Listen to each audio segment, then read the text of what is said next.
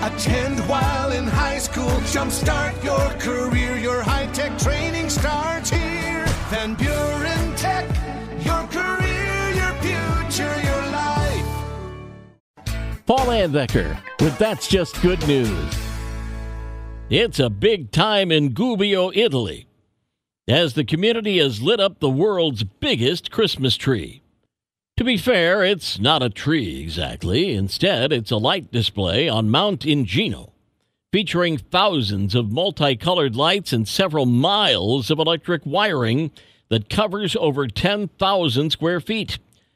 The light display has held the record for the biggest Christmas tree since 1991 and can be seen from up to 30 miles away. And just in case you're interested in visiting, the lights will stay on from now till January 12th. And that's just good news. Have some good news to share?